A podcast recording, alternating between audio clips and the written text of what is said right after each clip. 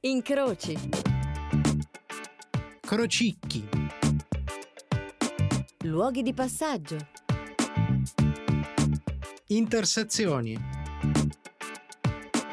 Confluenze. Luoghi. Non luoghi.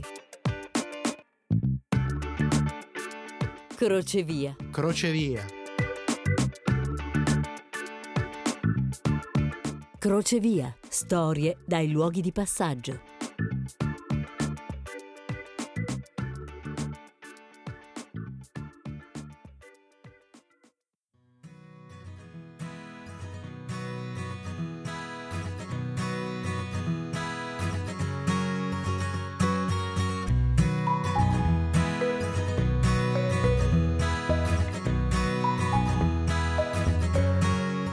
Ci sono collegamenti, incroci se vogliamo, che hanno assunto un tale sapore di indissolubile da far pensare che i suoi componenti non solo siano connessi, ma in qualche modo siano nati insieme.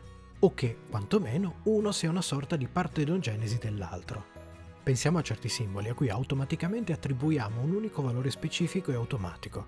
Se dico vischio, zucca, svastica o popcorn, a meno che non siate ferraresi e alla zucca avete immediatamente abbinato i tortelli, nelle vostre teste si sono attivate connessioni che vi hanno fatto pensare a festività, nazisti e cinema.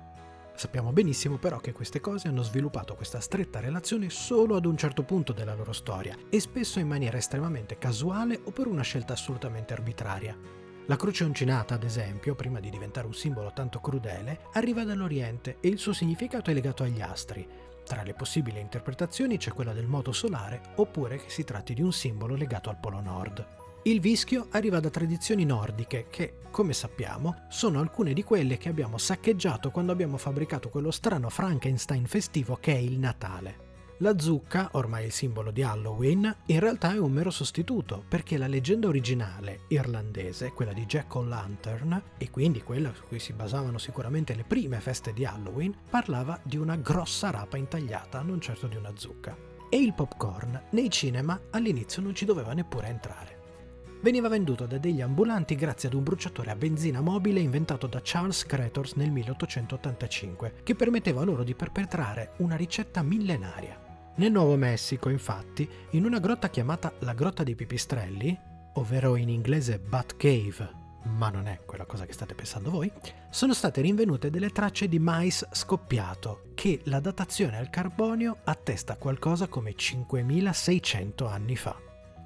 Nell'era moderna, tra l'altro, l'uso dei popcorn, prima di diventare quello a cui siamo abituati, era parecchio diverso. Li si usava ad esempio nel latte a colazione al posto dei loro cugini cornflakes, oppure come ingrediente per numerosissime ricette, che fossero dolci o meno.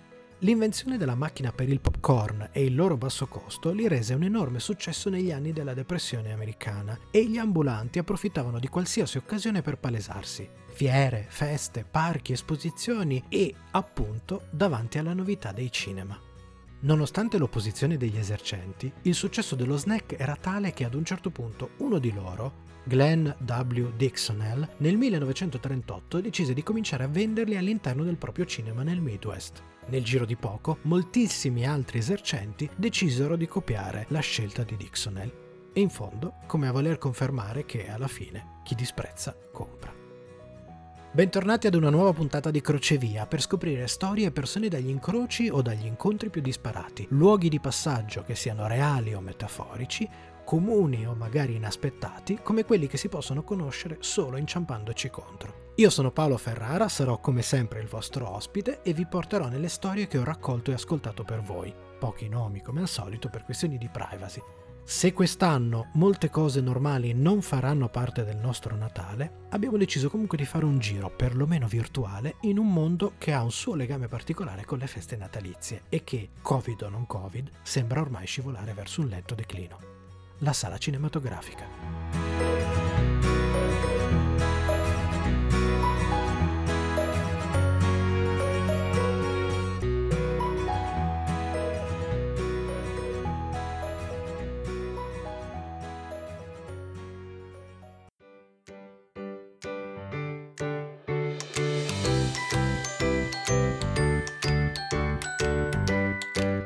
Adoro le grandi feste, sono così intime. In quelle piccole non c'è nessuna privacy.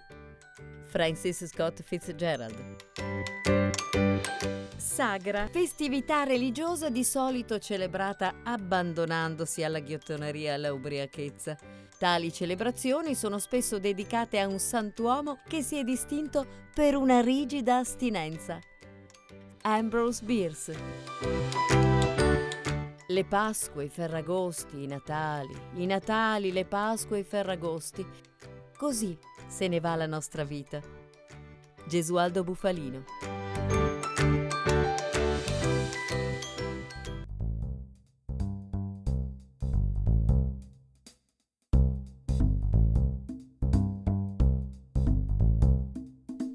Chiunque non abbia mai vissuto un'attività dall'altro lato del banco potrebbe vivere nella falsa idea di una condizione fatta di costanti. Gestire o lavorare in un'attività come può essere ad esempio un negozio di qualsiasi genere o un cinema è invece entrare in un mondo di flussi incoerenti e grandi, lunghi, enormi vuoti. Persino le più grandi catene hanno i momenti in cui il flusso di clientela è scarno o persino assente, così come ognuno ha invece i suoi momenti di massima carica, quelli dove, se sei un'attività commerciale, più o meno compensi gli scarsi incassi di quei vuoti.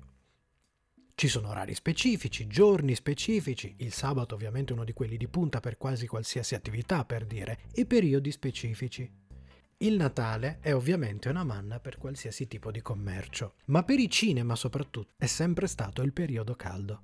Titoli di punta e soprattutto resse di pubblico, incluso quello che potremmo definire come il pubblico scongelato perché tra le famiglie che portano i bambini e i gruppi di amici non mancano una serie di spettatori che il cinema lo vedono giusto in quei giorni lì, una volta all'anno, sotto le feste. Non è strano, per esempio, ritrovarsi improvvisamente con madame impellicciate, stile prima alla scala. Probabilmente, in effetti, facendolo una volta l'anno, per loro l'impatto dell'evento non deve essere troppo diverso. Che poi lo facciano decidendo che quell'unica volta all'anno valga la pena per l'ennesimo cinepanettone, e quello ci dice tante altre cose. Ma quella delle sale cinematografiche è una dimensione strana che a volte corre su una linea temporale differente. Se è vero che il periodo di Natale significhi più incassi, significa anche ovviamente più lavoro e più caos e di conseguenza avere molto meno tempo libero di tutti gli altri. Quindi qualsiasi momento di tregua ti permette di tirare un sospiro di sollievo e questo capita ad esempio le due vigilie perché in quelle due sere, il 24 e il 31, salta l'ultimo spettacolo e i cinema chiudono prima. Quindi magari sei pronto a tornare da amici o parenti per festeggiare un minimo anche tu, o anche solo per rilassarti prima di affrontare la nuova botta del giorno successivo, quello di festa, quello del caos. Ma non è detto che le cose siano così semplici, perché magari laggiù c'è quella famigliola tutta bella precisa e ben vestita che si sta tardando in sala mentre tu stai cercando di chiudere, tergiversando e ostentando il fatto che loro non festeggino il Natale cosa che peraltro disegna una grossa ed evidente tristezza sulla faccia dei loro due bambini. O ci sono quelle due ragazze che si sono presentate in sala l'ultimo dell'anno con una bottiglia di spumante già tra le mani e che all'uscita quelle mani la bottiglia la abbandonano incidentalmente facendola schiantare sul pavimento e sporcando in una sorta di piccola esplosione pavimento e divanetti. Due cose che sembrano peraltro apprezzare veramente tanto quella bevanda, al punto che ora che finalmente sei riuscito a finire di pulire e a separare le due entità, ti ritrovi che l'anno nuovo è già passato da un pezzo. O ancora ti tocca dover affrontare un piccolo esercito di irriducibili negazionisti pronti ad alterarsi per il fatto che non esista il secondo spettacolo il giorno della vigilia. Per fortuna, poi capitano anche personaggi che compensano, come ad esempio quella coppietta anziana che è venuta apposta a vedersi un film il 24 con la speranza di trovare proprio quella cassiera che qualche tempo prima gli aveva permesso di ritrovare un oggetto che avevano dimenticato in sala. Ci tenevano proprio a farle gli auguri e regalarle una bottiglia di liquore al gianduia. Non parliamo poi dei giorni di festa, dove tra l'invasione e il caos non mancano quelli che arrivano dopo i generosi pranzi, dove si sa l'esagerazione sta dietro l'angolo, al punto che capita che alcuni, una parte di quel pranzo, decidono di farlo tornare su e volerlo regalare o lasciare al cinema a mo' di souvenir in bagno se fanno in tempo, altrimenti in corridoio dove magari c'è pure la moquette o alla peggio persino in sala. Sala dove in quei giorni possiamo assicurare che anche, sempre per via di questi pranzi, flauti e tromboni non scherzino. O ancora, proprio quando fuori il mondo urla a colpi di lucine colorati e botti, un'atmosfera di allegria, magari pure un poco ossessiva, tu ti ritrovi ad incrociare gli sguardi e le richieste di un'altra categoria di persone alla ricerca di quel benedetto secondo spettacolo che non c'è. Persone sole, per cui le feste non diventano altro che la camera di risonanza della loro stessa solitudine e che nel cinema in quelle due ore in sala cercano la fuga disperata da quella canzone. Come fai poi a salutarli con un buon Natale e un felice anno nuovo dopo che gli hai detto no, non ci sono più film, il cinema sta chiudendo?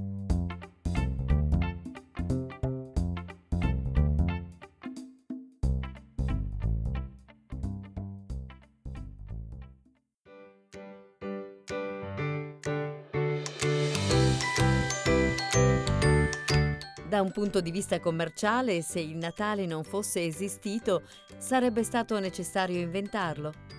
Catherine Whitehorn. È Natale da fine ottobre. Le lucette si accendono sempre prima, mentre le persone sono sempre più intermittenti. Io vorrei un dicembre a luci spente e con le persone accese. Charles Bukowski. Ho smesso di credere a Babbo Natale quando avevo sei anni.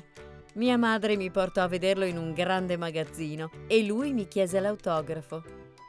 Shirley Temple.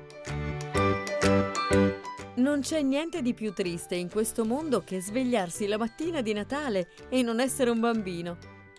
Erma Bombeck.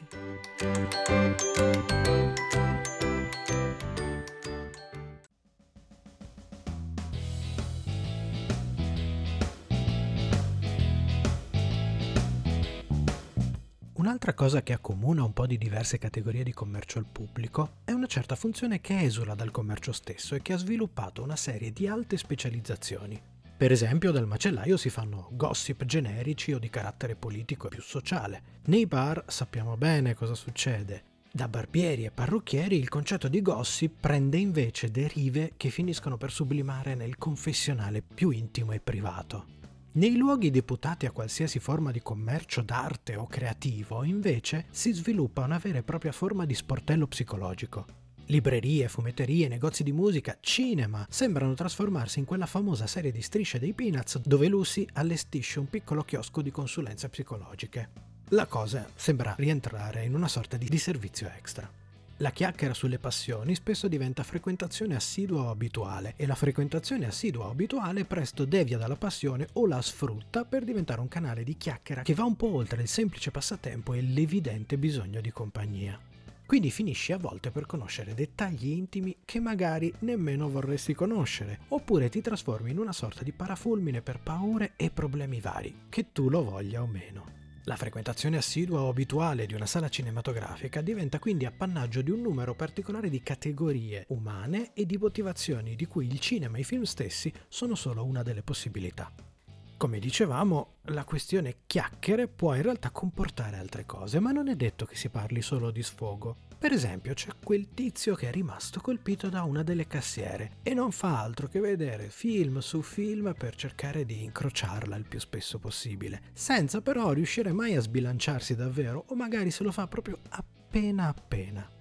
O magari invece c'è quello che viene a scambiare discorsi tecnici o di alta cinematografia con un proiezionista, arrivando persino a portargli in prestito dei film western d'essè, per esempio, così magari da avere del materiale di cui poi discutere, quasi fossero dei compiti a casa. Ma tra lodi a quel regista in particolare, aneddoti su quel tale attore o analisi di quelle precise scene, ogni tanto il proiezionista coglie il lancio di alcuni ami nella sua direzione accenni, battute, sottintesi appena appena velati di una strategia che non sembra essere soltanto figlia della timidezza.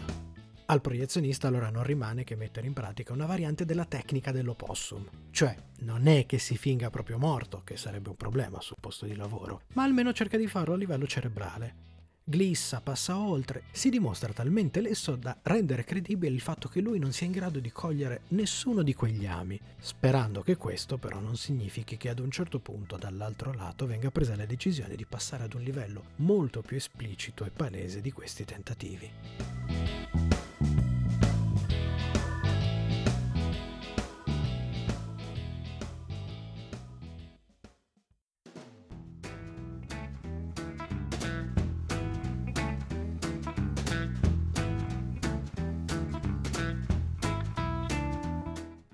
Del tutto giusto dire che la psicoanalisi sia un dialogo tra due. Si potrebbe dire con maggiori giustificazioni che si tratta di un monologo tenuto alla presenza di un interprete. Jacob Levi Moreno Sfortunatamente per la psicologia, tutti pensano di essere psicologi. Jean Piaget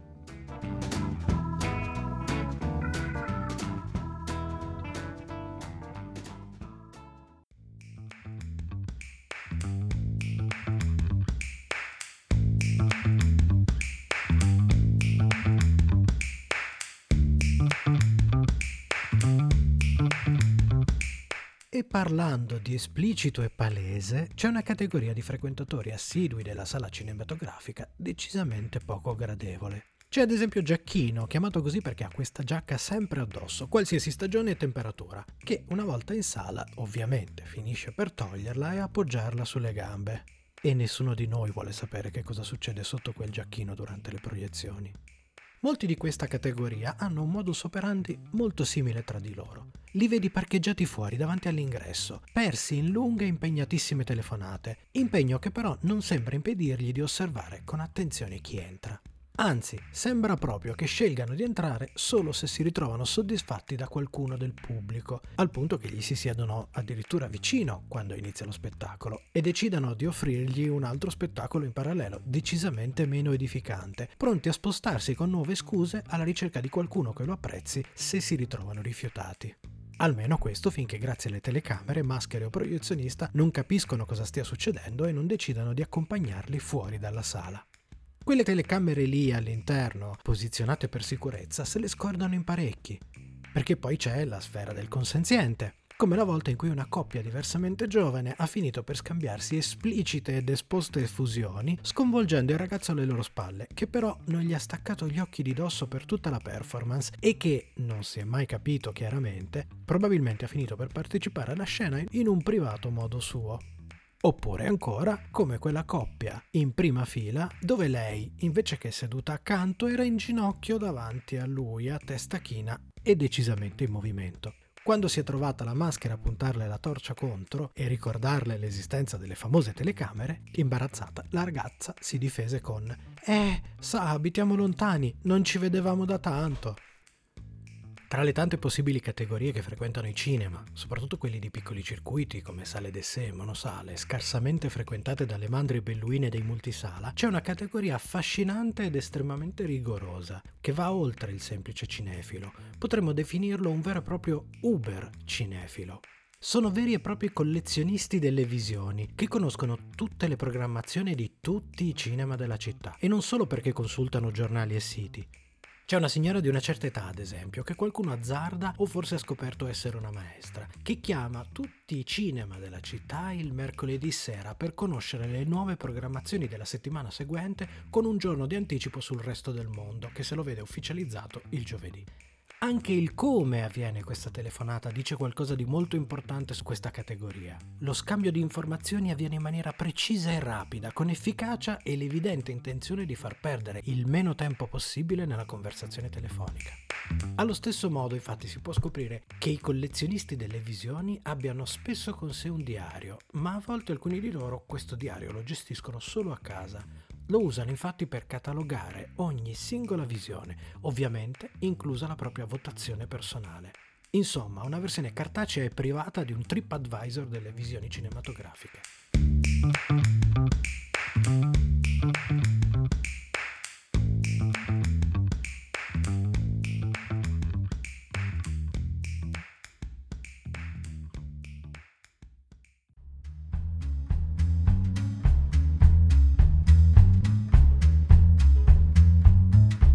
I dittatori sono propensi alla cinefilia.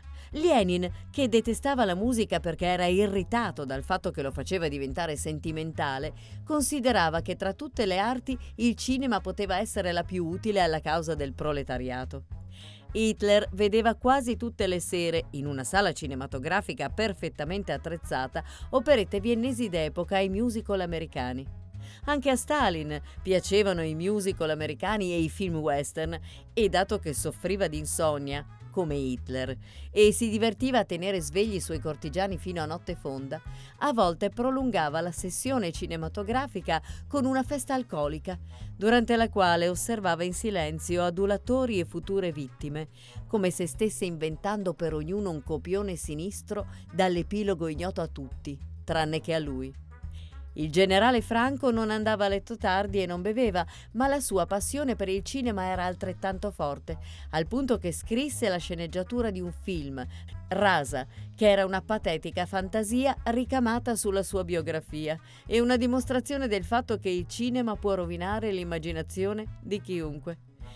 Forse ai dittatori piacciono tanto i film perché hanno pochissime opportunità di uscire la sera e perché sono costantemente circondati da persone servili di cui non sanno più che fare. Antonio Muñoz Molina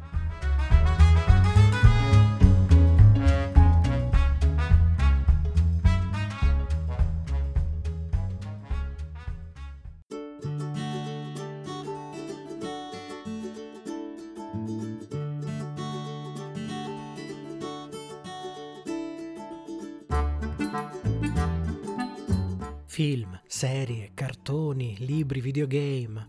In questo periodo particolare probabilmente tutti quanti ne stiamo fruendo molto più del normale. Sono una delle cose che ci ricorda quanto le storie facciano parte di noi e quanto, fondamentalmente, ne abbiamo bisogno. Raccontarsi e farsi raccontare probabilmente è uno dei primi atti che l'uomo ha iniziato a fare dal momento in cui è nata una basilare forma di comunicazione, a cui ad un certo punto non è stato più sufficiente rimanere confinata in una conversazione per pochi. E allora qualcuno un giorno iniziò a tracciare qualcosa su di una parete e da lì siamo arrivati all'immagine in movimento, con tutto quello che c'è stato nel mentre. Storie, racconti, in fondo è quello di cui siamo fatti, ognuno di noi è fatto di storie storie che spesso si incrociano tra loro.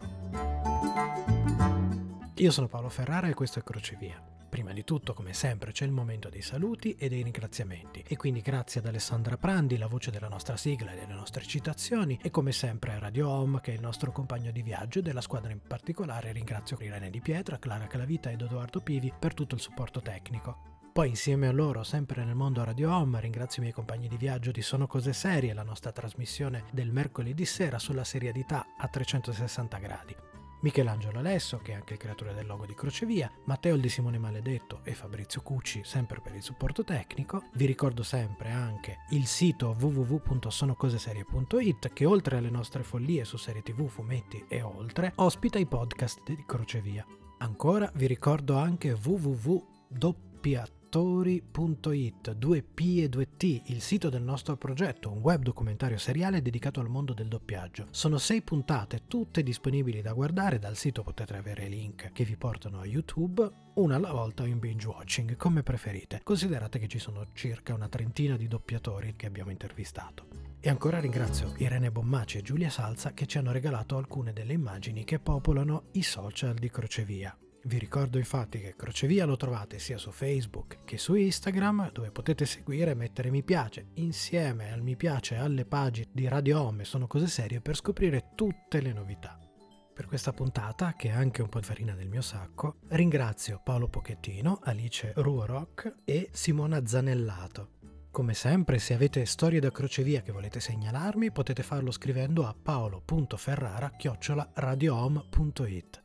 Crocevia si prende una piccola pausa per le festività natalizie e ritorna dopo la Befana, vi farò sapere sempre sui social il primo giorno disponibile. Come sempre sarà in onda il mercoledì dalle 20.15 su Radio Home, subito dopo sono cose serie, per poi essere disponibile sul riascolta sempre del sito di Radio Home oppure in podcast su Spotify, iTunes, dove potete iscrivervi ovviamente e come dicevamo prima sul sito di Sono Cose Serie. Un grande augurio e un grande ringraziamento a tutti coloro che ascoltano e seguono Crocevia. Nonostante il periodo cercate di trascorrere al meglio questi giorni di festa, ci incontriamo al prossimo Crocevia.